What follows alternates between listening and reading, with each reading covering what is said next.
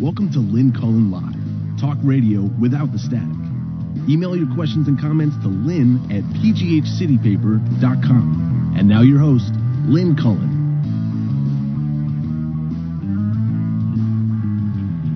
Hey, welcome to the show. It's March 24th.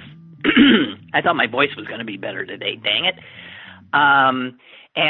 It's a Tuesday, and that means my sister Susan should be on the line. Hi, Suze. Hi. In a much more decent hour, may I say, now that I'm back in the Midwest. Yeah, I'm glad. Hey, I've got let me see if I can get this up here. I think this is really important, so I just want to share this first of all, because a lot of people are concerned that they can't get testing when they need it. And here, this is wonderful. Here it is. For the average American, the best way to tell if you have COVID-19 is to cough in a rich person's face and wait for their test results.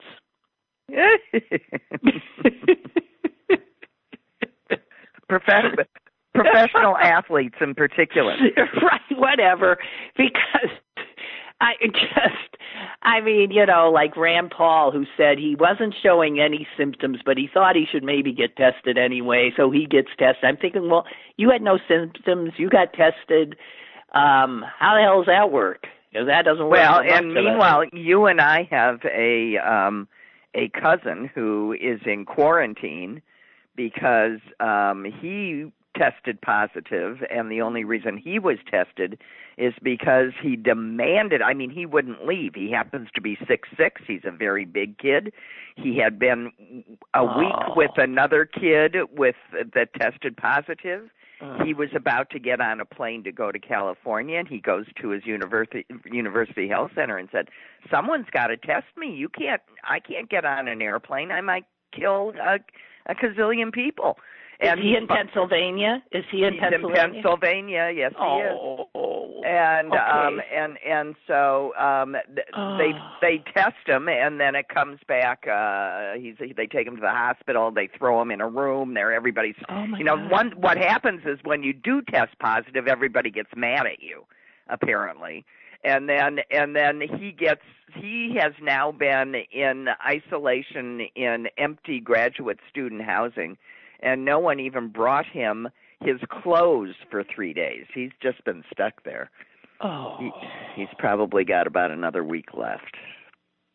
But he's not horribly ill? The last time I heard, he had no symptoms.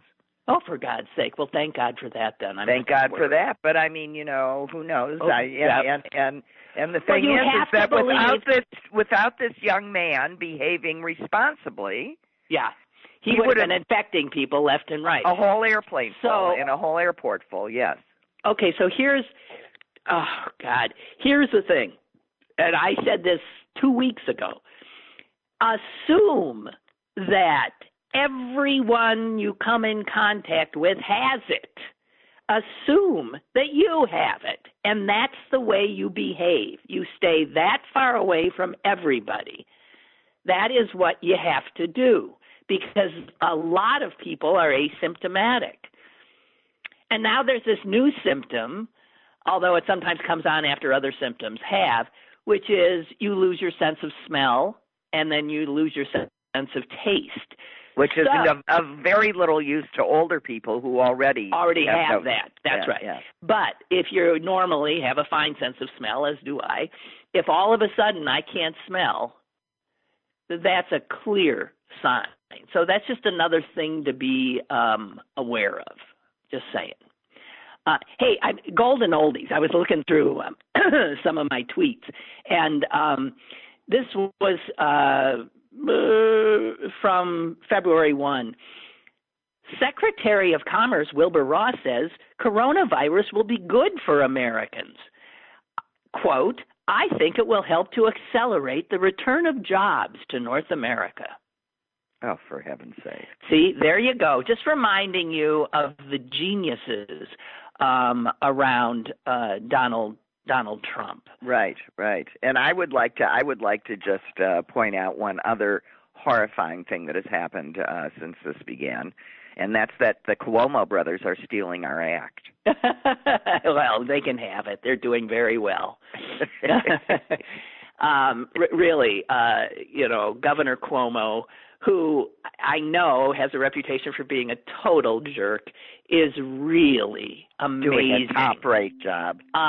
Amazing. And would that he were our president, because we've got a president. And let's just say this right off the bat, because I think it's pretty clear that this guy is – we know him. We've come to know him, right? So this new stuff with him saying, a week from next Monday, he's going to say, we're going to ease some of these restrictions. This social distancing ain't working. Well, no, proving yet again that the only worse than being dead is being broke. Right, for them. Losing money is the biggest issue always.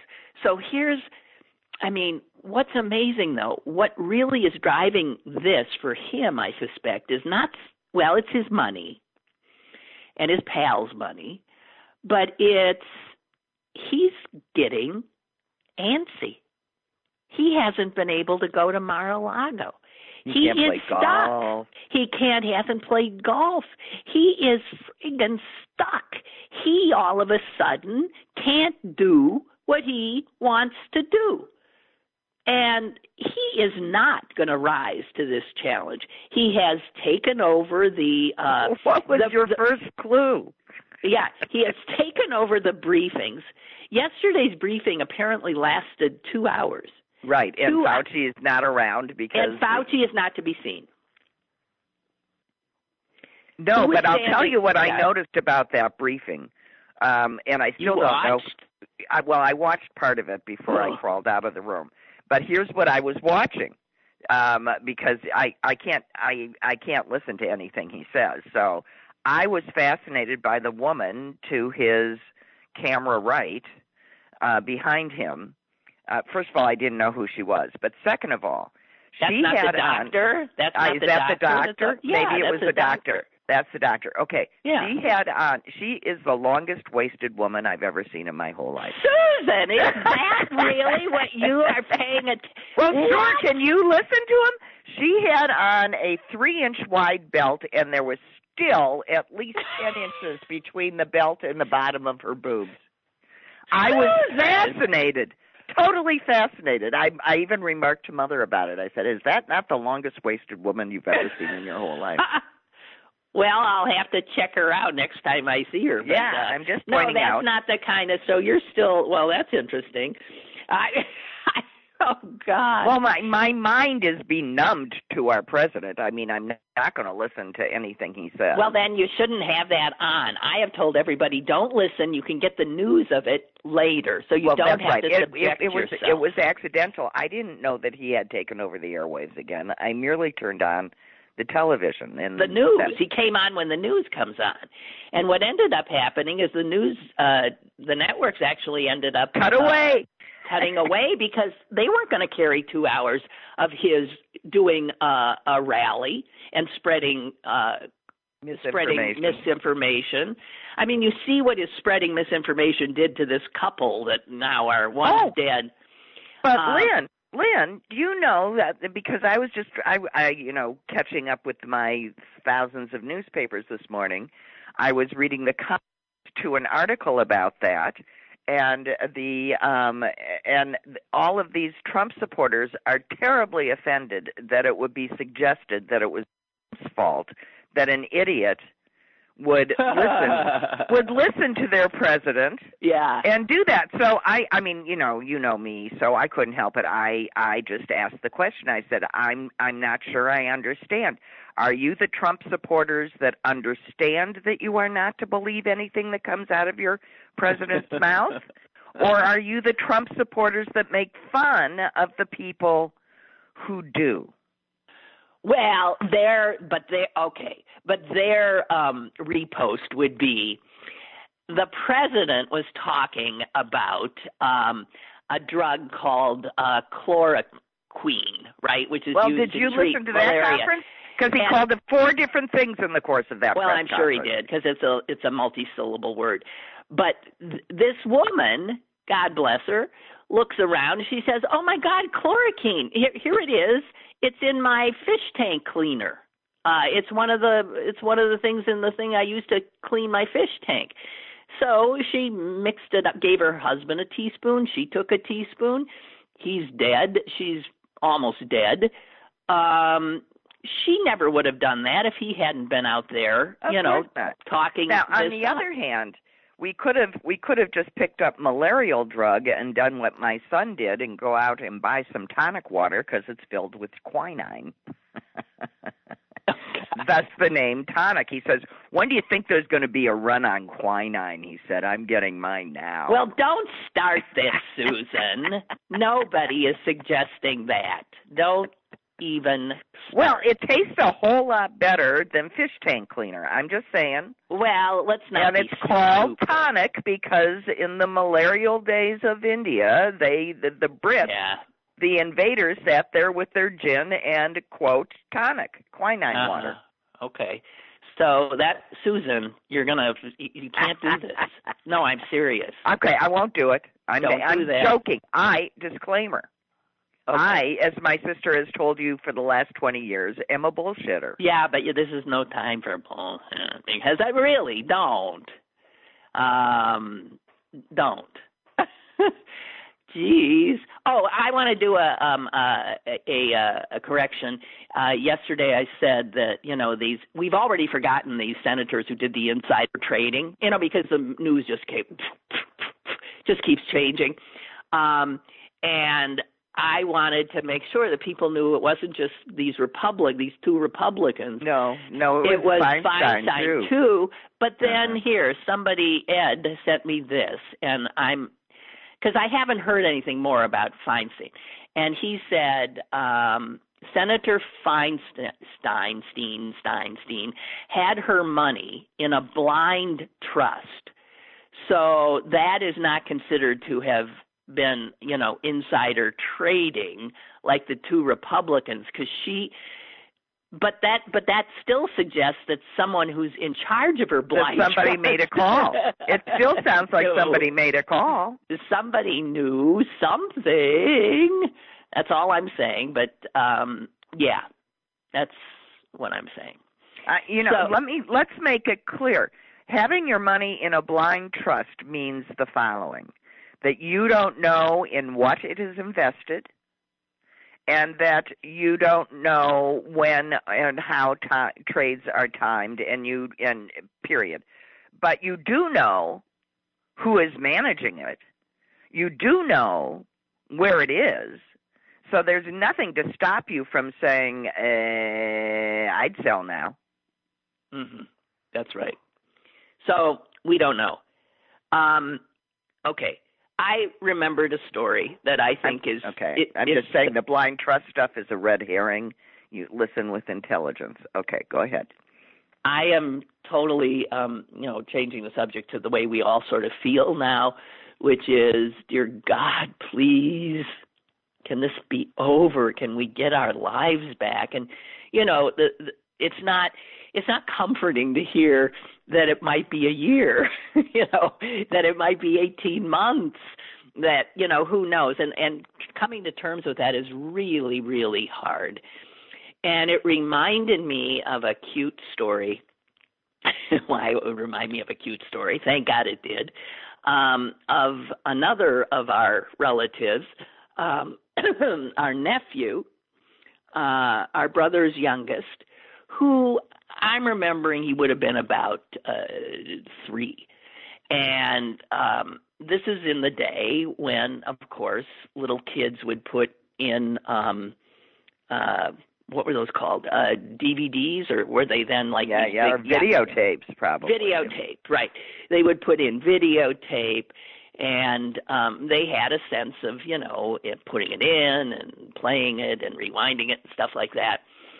And I can't remember what was happening to Blue. Take your bone somewhere else. God, that's okay. So he was having. Hi, Blue. He was having a bad day, our little nephew. He was having a really bad day. Things were not going as he wanted. I don't know what it was, but he was in a state. He was crying. He wanted help. And here's what he said. Mommy, Mommy, fast forward.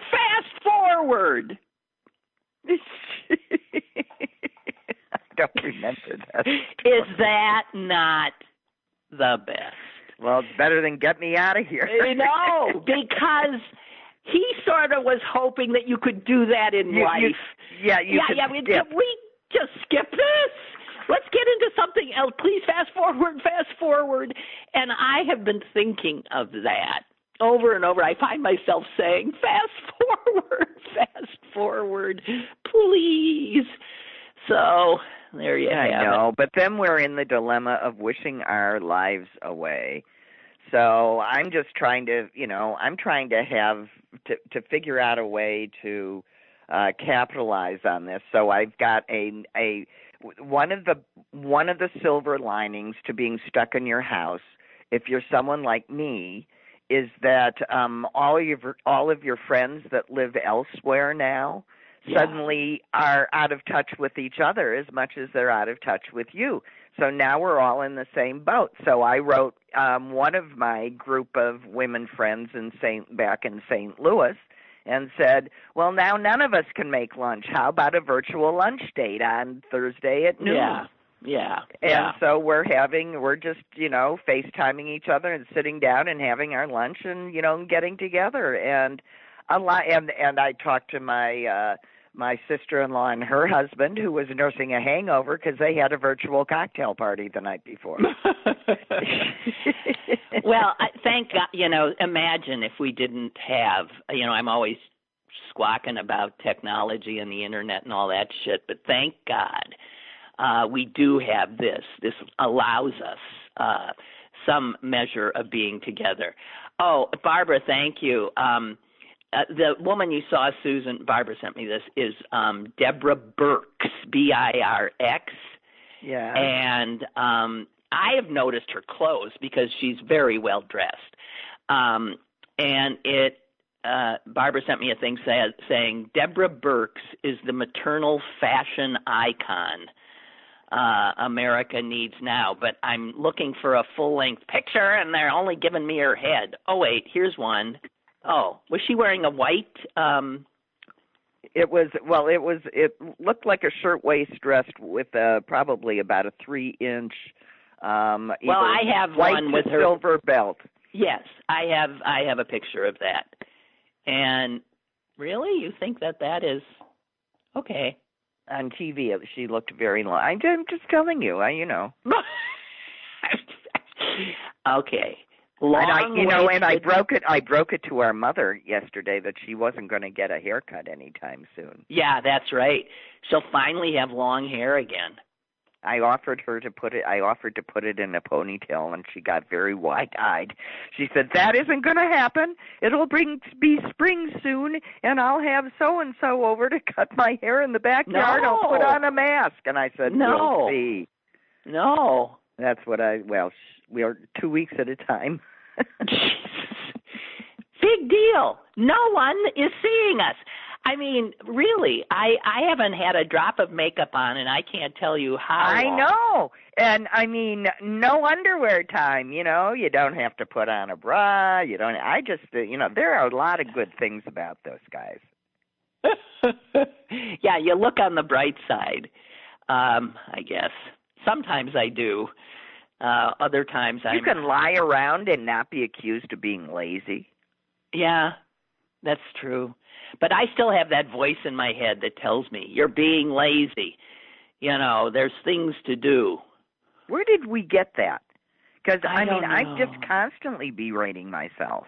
I don't know because I'm always astonished that people have no guilt about, and this is before in the world as we knew it, would sit and watch TV and do nothing. And I thought, geez, how can you do that? Because I always had to be doing something else because it's just not enough. You can't just sit there. And I don't know. I'm also, I don't know where that came from, but obviously we somehow got inculcated with you can't relax or play without guilt. Without guilt.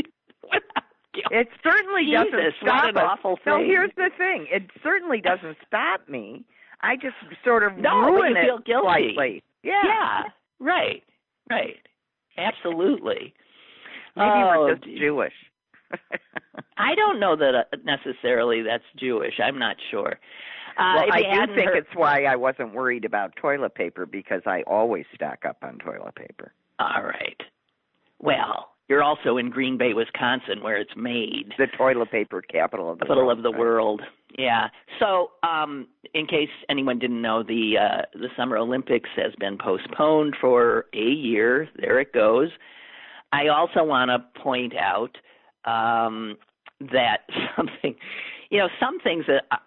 that remain the same, that just seem absurd, are I get the local TV station here, one of them, has a traffic report during, rush hour. They still have a traffic report? Right. And so on my phone comes up the picture. There's always pictures of various, where there's congested areas. And they're still running them, and they look so absurd because they still have the same tone. Traffic is moving fine on, this, that, and the other thing, and you see one car. And I'm thinking, doesn't anyone there realize how stupid this looks? Here, I'm looking at one. It has one car in it. That traffic reporter still has a job, Lynn, Okay. But seriously, I know that they can ever do something else. Traffic continuing to move well through the Southern Beltway on I-79, and there's my picture. Yeah.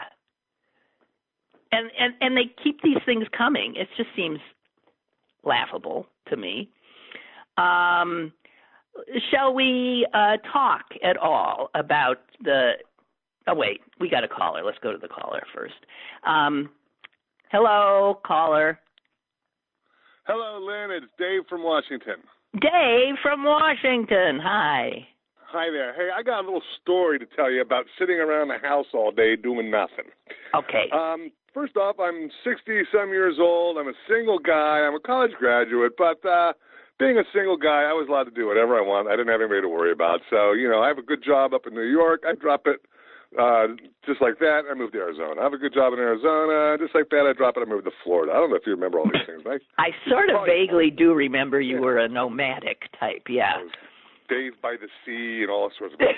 Anyway, so while I had a great deal of fun, it really was not good for my career. Yeah. Which is okay because, again, I'm a single guy. What the hell do I care? I moved back to Pittsburgh in 2007, decided, okay, I'm getting old. I'm almost 50 now. I better settle down because I don't really have anything set for once I get older. So I grew up and I matured, and then the recession hit. And being an old guy, I was screwed blue. They weren't hiring to begin with, and they certainly weren't hiring old guys. I remember your unemployed period, yeah. Oh, good Lord, yeah. I kind of lived off my dad and everything, and I said, okay, here's the thing. Because I had a support network behind me, I was not worried about homelessness or anything like that. Not because of me, but because of my dad primarily. But I also said, I'm not working. I'm not doing anything. I am not going to go out and have fun.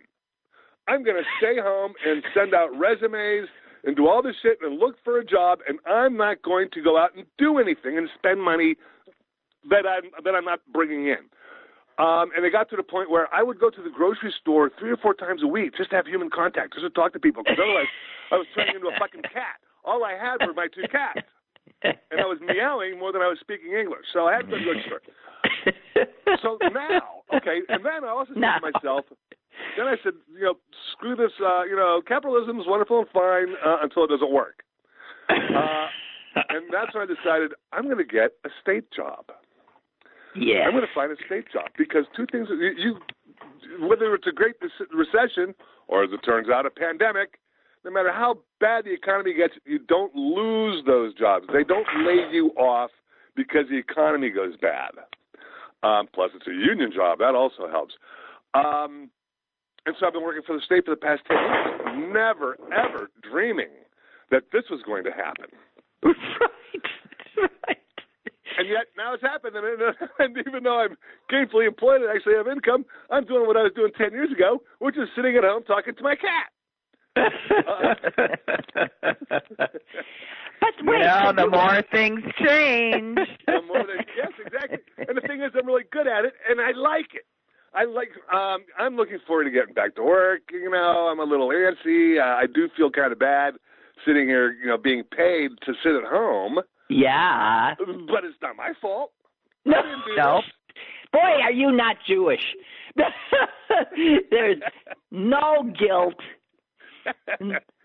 Well, I think yeah, I know what you mean. Yeah. No, well, so you don't mind. So you're not but you are a sociable soul. I mean, yes, I am. Yeah, I can tell you're a. I used to be. I used to be on Facebook and all that stuff, and I got off of that. I love having an audience. I had a blog before there were blogs. I had a website that had over 1 million hits at one time. Wow.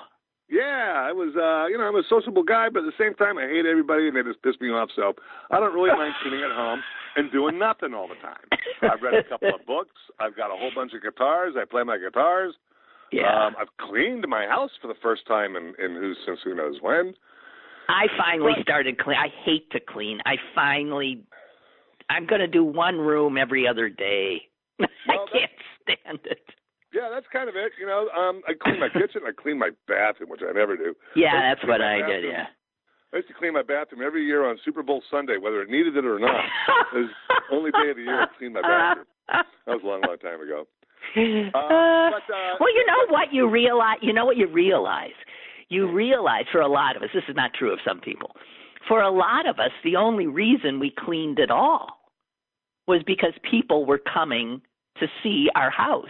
Exactly. So you would. My bathroom is dirty. But, so what? I'm the only one who goes in there. Me and the cat. I know. You know, I don't invite anybody over. It's a good reason. You know, hey, you can't come over my house. My bathroom is just filthy. I'm sorry. You can't come over. It's true. Prescient, 10 years ago, again, never knowing that something like this was going to come up. Well, you're a smart guy. You're a survivor. What can I say? I did myself well. Yes, you did. And you call again because you're funny. Real quick, just before I leave, just like I emailed you the other day, 21st century, man, this thing has been fucked up. We started off with 9/11, and then we go, you know, we have the Bush years, we have the Afghanistan, Iraq debacle, we have the Great Recession, then we get Trump, and now we've got this. I was going to say, for all those people that think it couldn't get worse for Trump, yeah, it could. Trump with coronavirus. This is worse. God. Okay. Man, give me the 90s. I want the 90s again. Give me back the 90s. Right. Thank you. All right. We'll talk to you later, Lynn. Yeah, you call again. You made a lot of people laugh. That's good. I don't know about the 90s, though. I take anything. Come on, I take anything. I was thinking about one of my things has always been stress eating, and there are two ways people respond to stress with food, I think. Well, maybe some people, it doesn't change anything in their relationship to food. But some of us take comfort. That's where the term comfort food comes from, right? That you just want something that makes you feel good, that, you know, spawns good memories. And also you just keep wanting more and more of it. There's not enough. And so a lot of people, I think, are going to come out of this, if they do, sort of fat. Then there's the other people whose stress makes them lose their appetites. And I think when this is over, we're going to be a country of either very fat or very skinny people, and with a few in between. Don't you think? I think. I think it's a possibility.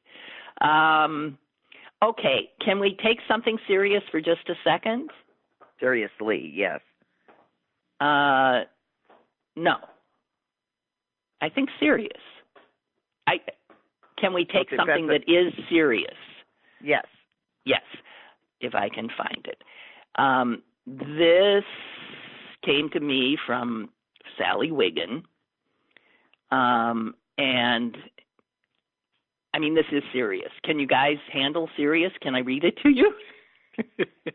Sure. All right. It's not. It's from a doctor, and it's from a doctor who is on the front lines, and his name is Josh Lerner, and he wrote this after he found out that the Center for Disease Control has loosened its guidelines for the people on the front lines because they can't protect them, because they don't have the personal protective equipment they should have.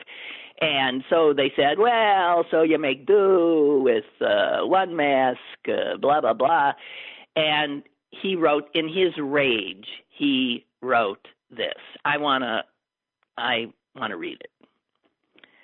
In one of the most vivid scenes in the HBO miniseries Chernobyl, did you see that, by the way? No, I haven't. Anyone who hasn't watched it, you can watch it during this, hiatus we're all taking. It is one of the best series I've ever seen.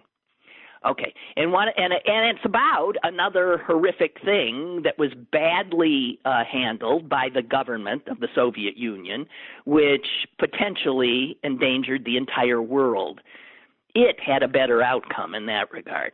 Okay, so he says, in one of the most vivid scenes in the HBO miniseries Chernobyl, soldiers dressed in leather smocks run out into radioactive areas to literally shovel radioactive material, horrifically underprotected.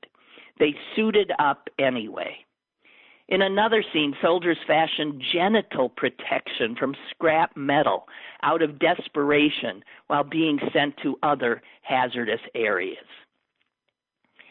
Then the doctor says, please don't tell me that in the richest country in the world, in the 21st century, I'm supposed to work in a fictionalized Soviet-era disaster zone and fashion my own face mask out of cloth because other Americans hoard supplies for personal use, and so-called leaders sit around in meetings hearing themselves talk.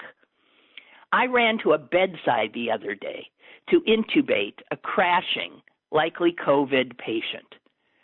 2 respiratory therapists and 2 nurses were already at the bedside. That is 5 N95 masks, 5 gowns, 5 face shields, and 10 gloves for 1 patient at one time. I saw probably 15 to 20 patients that shift. If we are going to start rationing supplies, what percentage should I wear precautions for? Make no mistake, the CDC is loosening these guidelines because our country is woefully unprepared. Loosening guidelines increases healthcare workers' risk, but the decision is done to allow us to keep working, not to keep us safe. It is done for the public's benefit, so I can continue to work no matter the personal cost to me or my family. Sending healthcare workers in the front line, asking them to cover their faces with bandanas, is akin to sending a soldier to the front lines in a T-shirt and flip-flops. I don't want talk. I don't want assurances. I want action. I want boxes of N95s piling up, donated from the people who hoarded them. I want non-clinical administrators in the hospital lining up in the ER, asking if they can stock shelves to make sure that when I need to rush into a room, the drawer of the PPE equipment I open is not empty. I want them showing up in the ER asking, how can I help? Instead of offering shallow plans conceived by someone who has spent far too long in an ivory tower and not long enough in the trenches. I want billion-dollar companies like 3M halting all production of any product that isn't a PPE, to focus on PPE manufacturing, something, by the way, that is just slowly starting to happen. I want a company like Amazon with its logistics mastery. If it can drop a package at your door less than 24 hours after ordering it, I want them halting its two-day delivery of 12 reams of toilet paper to whoever is willing to pay the most in order to help get it, to get the available supply that we need distributed fast and efficiently in a manner that gets the materials to my brothers and sisters in arms on the front lines. I want Procter and Gamble and the makers of other soaps and detergents stepping up too. We need detergent to clean scrubs, hospital linens, and gowns. We need disinfecting wipes to clean desk and computer services. What about plastics manufacturers? Plastic gowns aren't some high-tech device. They are long shirts made out of plastic. Get on it. Face shields are just clear plastic. Nitrile gloves, yeah, they're pretty much just gloves, made from something that isn't apparently latex. Let's go. Money talks in this country. Executive millionaires, why don't you spend a few bucks to buy back some of these masks from the hoarders and drop them off at the nearest hospital? I love biotechnology and research, but we need to divert viral culture media for COVID testing and research. We need biotechnology manufacturing ready and able to ramp up if and when treatments or vaccines are developed. Our Botox supply is not critical, but our antibiotic supply is. We need to be able to make more plastic ET tubes, not more silicone breast implants. Let's see all that. Then we can all talk about how we played our part in this fight. Netflix and chill is not enough while my family, friends, and colleagues are out there fighting. Our country won 2 world wars because the entire country mobilized. We outproduced and we outmanufactured while our soldiers outfought the enemy. We need to do that again because make no mistake, we are at war. Healthcare workers are your soldiers, and the war has just begun. Okay? Yeah. And I have to tell you that that was written 5 days ago, and very little has changed. And because the president we have is refusing to use the powers he have to force these manufacturers to stop doing what they normally do and to turn their attention to this fight, we are screwed. And that's all I can say. I know that's why I said it was serious. We have a caller. Caller, hello. Hello, Lynn. Hello, Susan. Hi. Can you hear me? Hey. Yeah. John from Greensburg, though not currently residing in Greensburg. Okay. Well, you're the missive you just read on air, very apropos, because I think the situation is going to be exacerbated to the point of breaking our system entirely if the imbecilic con man / fucking crook who is in charge of the band of kooks and grifters that we currently have running our nation gets his way and decides that, you know, we're open for business. Simply has to be open for business. Yeah. I mean, we can't let a pandemic, derail us for more than a week or two at most. And if the older among us and the more vulnerable among us, and even quite a few among the otherwise healthy among us, but just unlucky, have to be sacrificed, if a few tens of thousands have to be sacrificed, well, small price to pay for an uptick in the stock market and ensuring Republican re-elections in the fall.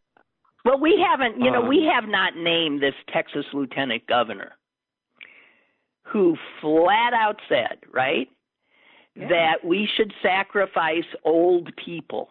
Old people want to die rather than lose their money.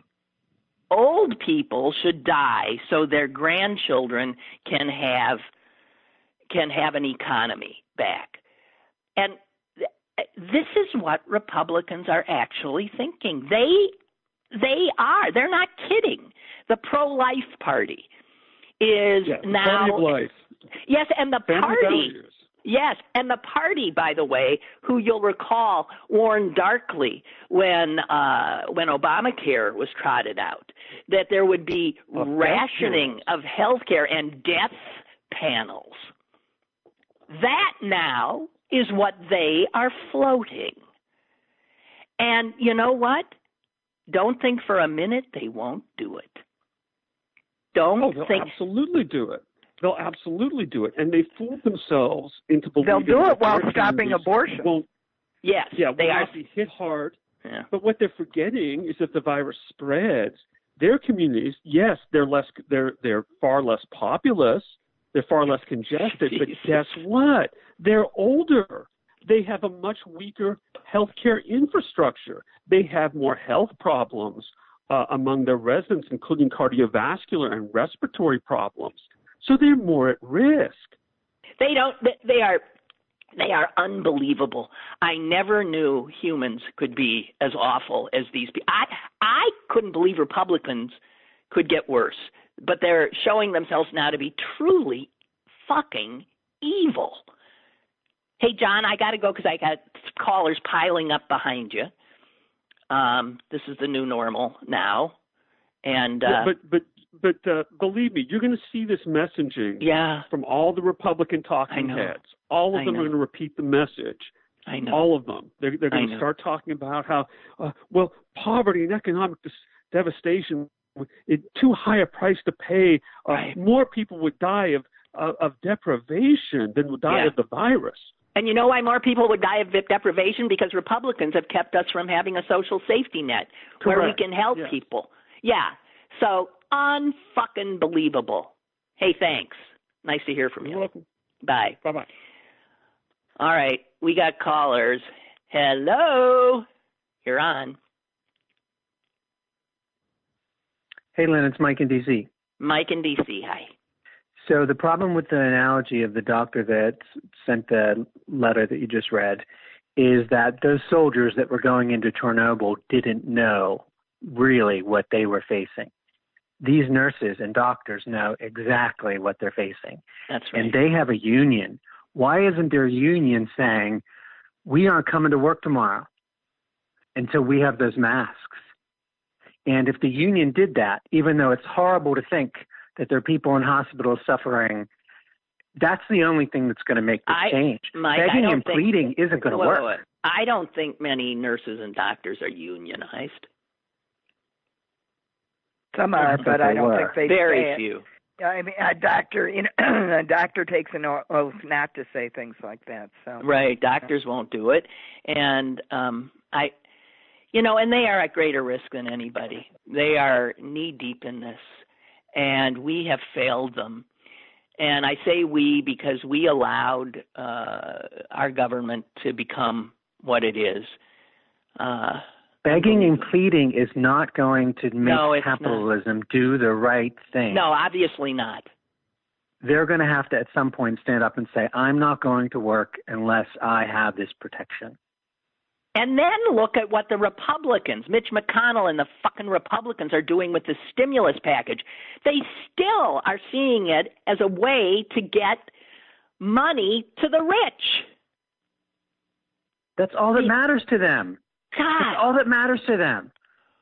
We are expendable, just like in the AIDS crisis. We are expendable. And I'm sorry, but act up. Well, you know what? You called that this. You can't beg and plead. You called this because you said early on, we've been through this before, maybe not you, but I have, the AIDS epidemic, when the government did not do a thing. let them die. It ain't us. And now we're seeing it again. And how long will it take the larger society to lay down in the streets, which is what we literally did, to stop this insanity? Well, here's my problem. And this comes from a guy named Bill Falk. Americans have always viewed a communitarian ethos. You know, we're all in this together. With ambivalence. Our founding ideals are rooted in a rebellion against authority and duty and reverence for individual liberty. Epidemics have a way of revealing underlying truths about the society, and this one has caught us in a moment of profound weakness. Faith in science, government, media, and all our institutions has eroded badly. And I will say this, because again, of a Republican agenda. And we are deeply divided, viewing each other as enemies, not countrymen. The coronavirus cares obviously nothing about these distinctions. It is a reminder that our ethos of individual liberty and our separateness is an illusion. But you can't change that. It's baked in the bones and blood of way too many Americans. And you see them. You see these people who just won't stop doing the wrong thing. They're going to kill us. I guess that was depressing. No, it's truth. No, you're speaking truth. It has to be said. Yeah. And the death tolls are coming. Oh, my God. Everybody's trying to warn us. I got to tell you, even the Surgeon General, who seems, you know, not quite up to it, is saying these numbers in the next few weeks, guys, we're going to surpass Italy. We are going to be number one. And God help us.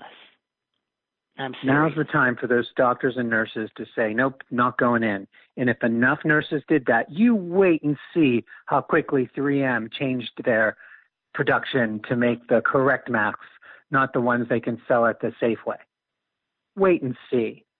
Yeah. Begging corporations to do the right thing does not work. Yeah. Action. Act up, people. Act up. Thank you, Mike. Be well. Thanks for the reminder. Thank you. Okay. Bye. I think we have another caller. Caller, hello? Hello? This is Ray from, hi, ladies. It's Ray from Lawrenceville. How are you? Hi, Ray. Hey. There's so many things. But most importantly, we have to understand what it takes to do what we're demanding be done. Now, I know you said this before because you know how factories work, but did people, I mean, come on. We got to do Lynn, it. Let me tell you this, Lynn. God bless the Governor Wolf. He's doing the best he can. We are shut down. We make the machines Procter and Gamble uses to ramp up. We make the machines Kimberly Clark uses to make masks. We can't open. We have not yet got our waiver. Well, as soon as they figure out that the supply chain requires other manufacturing to open up, they'll open it up, won't they? When? I'm stuck in here. I snuck in here. I'm violating the law, but I have stuff I have to get done because we know once we open up, if we open up again, out it goes because we've got letters from chemical plants, from manufacturing, from pharmaceuticals. Where's our equipment? I can't ship it. It's against the law. Mm-hmm. Wow. So it's easy to say. It's not easy to say. And I understand, and I appreciate and empathize. We need masks. Why don't we turn Ford into a mask-making machine? Well, you have to make the machines to make the stuff. Let us do our work. We're willing to come out here and risk our lives and our lives of the family because you know, we're the old boomer welders and fitters and such. We'll do it. Let us. We'll do it. Do you know how many old women who know how to sew and other people who know how to sew? What will you sew? Those suits that you see them wearing, that's not cloth. That is literally not cloth. That is non-woven polymers. Those masks you wear, they're not cotton. They're not. And no, these are all plastics and polymers and resins. You know, it needs 700 degrees to manufacture. Yeah. Well, I'll sum it up. Listen, I wish that someone would create an app to argue with, because I haven't had a good argument in a week. I don't know what to do. Well, there isn't a good argument. We don't have a functional government with the expert in place that understand what you are saying, and the fact that that's where we are is the problem. We need – this is the argument for needing a strong and competent central government.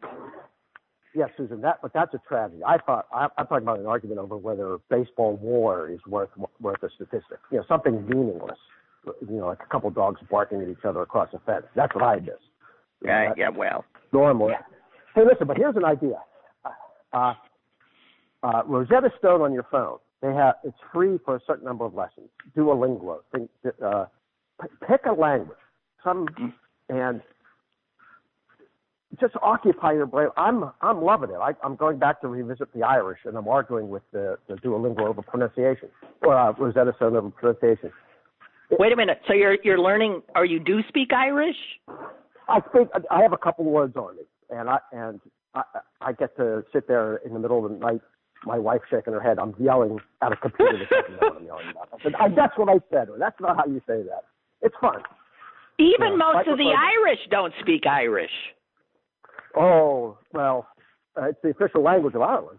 The problem is you have pronunciations differ from region to region. So they do. They do in any country, right? Yes. Yeah. Is it called Irish or Gaelic? What's it called?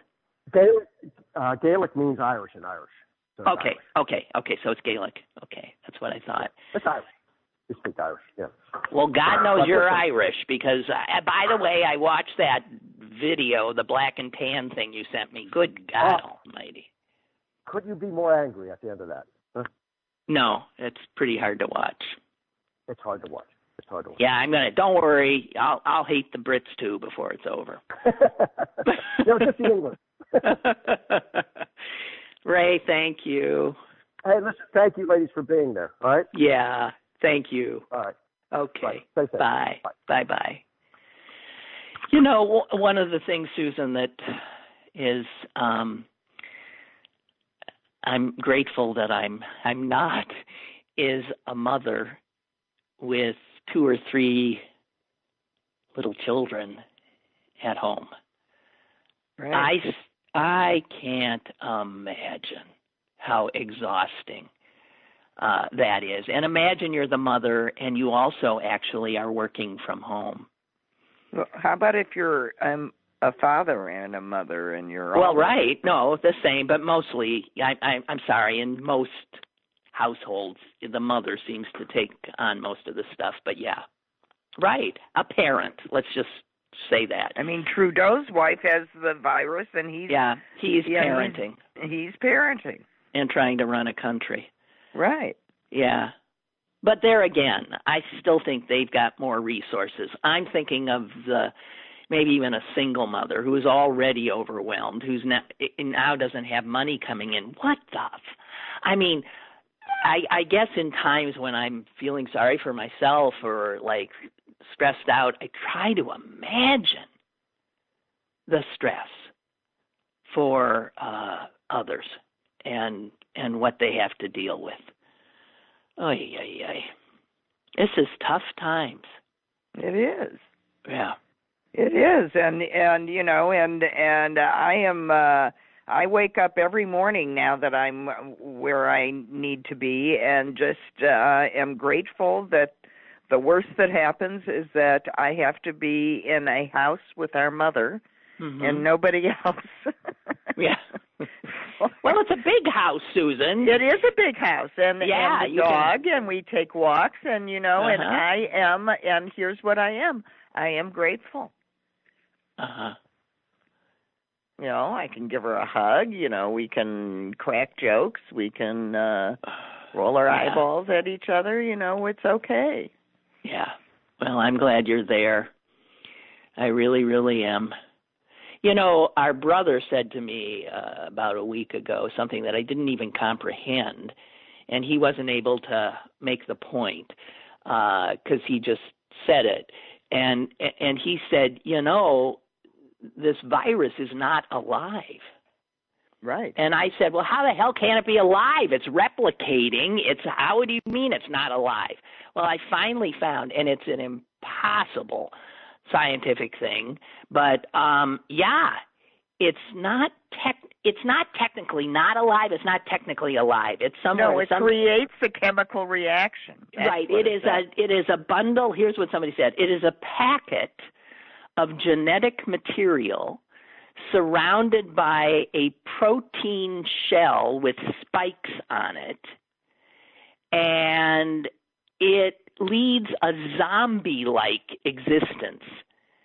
It's barely considered a living organism.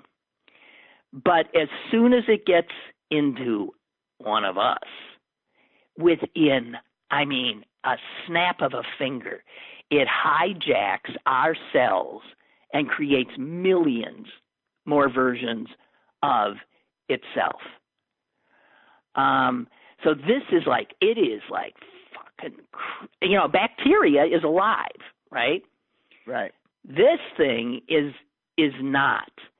That's why hand washing works, because it melts that. It literally melts that outside part. And the more foam, by the way, the better. And that's one of the reasons that you're washing longer, to create more lather. It's the lather, actually, that is killing that stuff. Okay. So, I mean, it really, that's what it is. You're simply melting that layer off. That little one, and that little layer that surrounds it with the spikes on it is 1/1000th the width of an eyelash. I remember someone once telling me, some professor, that humans never understand who their biggest enemy is. It's always the enemies they can't see. It's these little teeny, weeny, microscopic things that'll take us down. So this one guy who's a Cornell professor of virology says he describes a virus as being something between chemistry and biology. It switches between being alive and not alive. God. So that's what it is. And got to tell you, I think I mentioned before that soap, soap molecule has these little tails, actually long tails on it. And those tails are the things that pierce the membrane of the virus. So you get those little tails and get them working. Seriously. That's how they break through.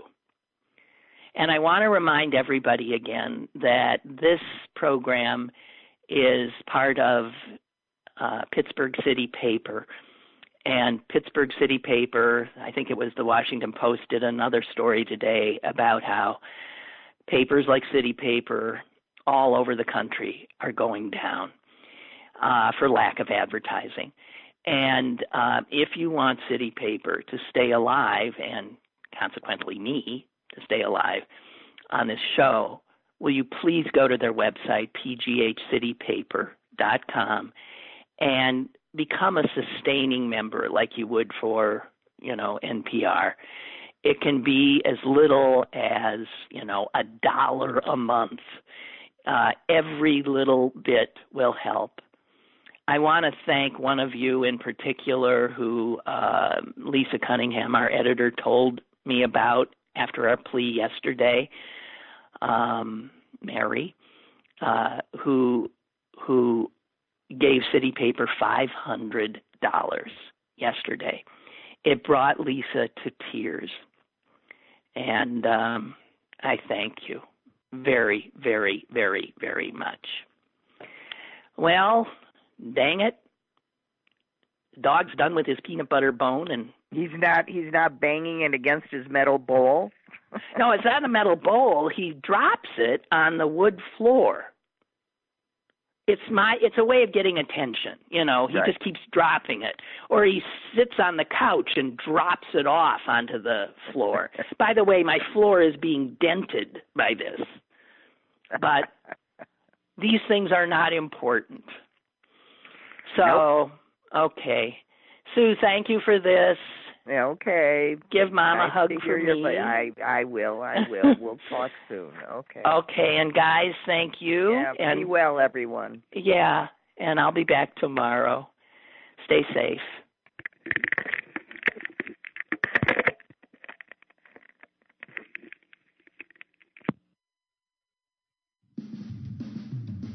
Lynn Cullen Live, Monday through Friday from 10 a.m. to 11 a.m. and archived at pghcitypaper.com.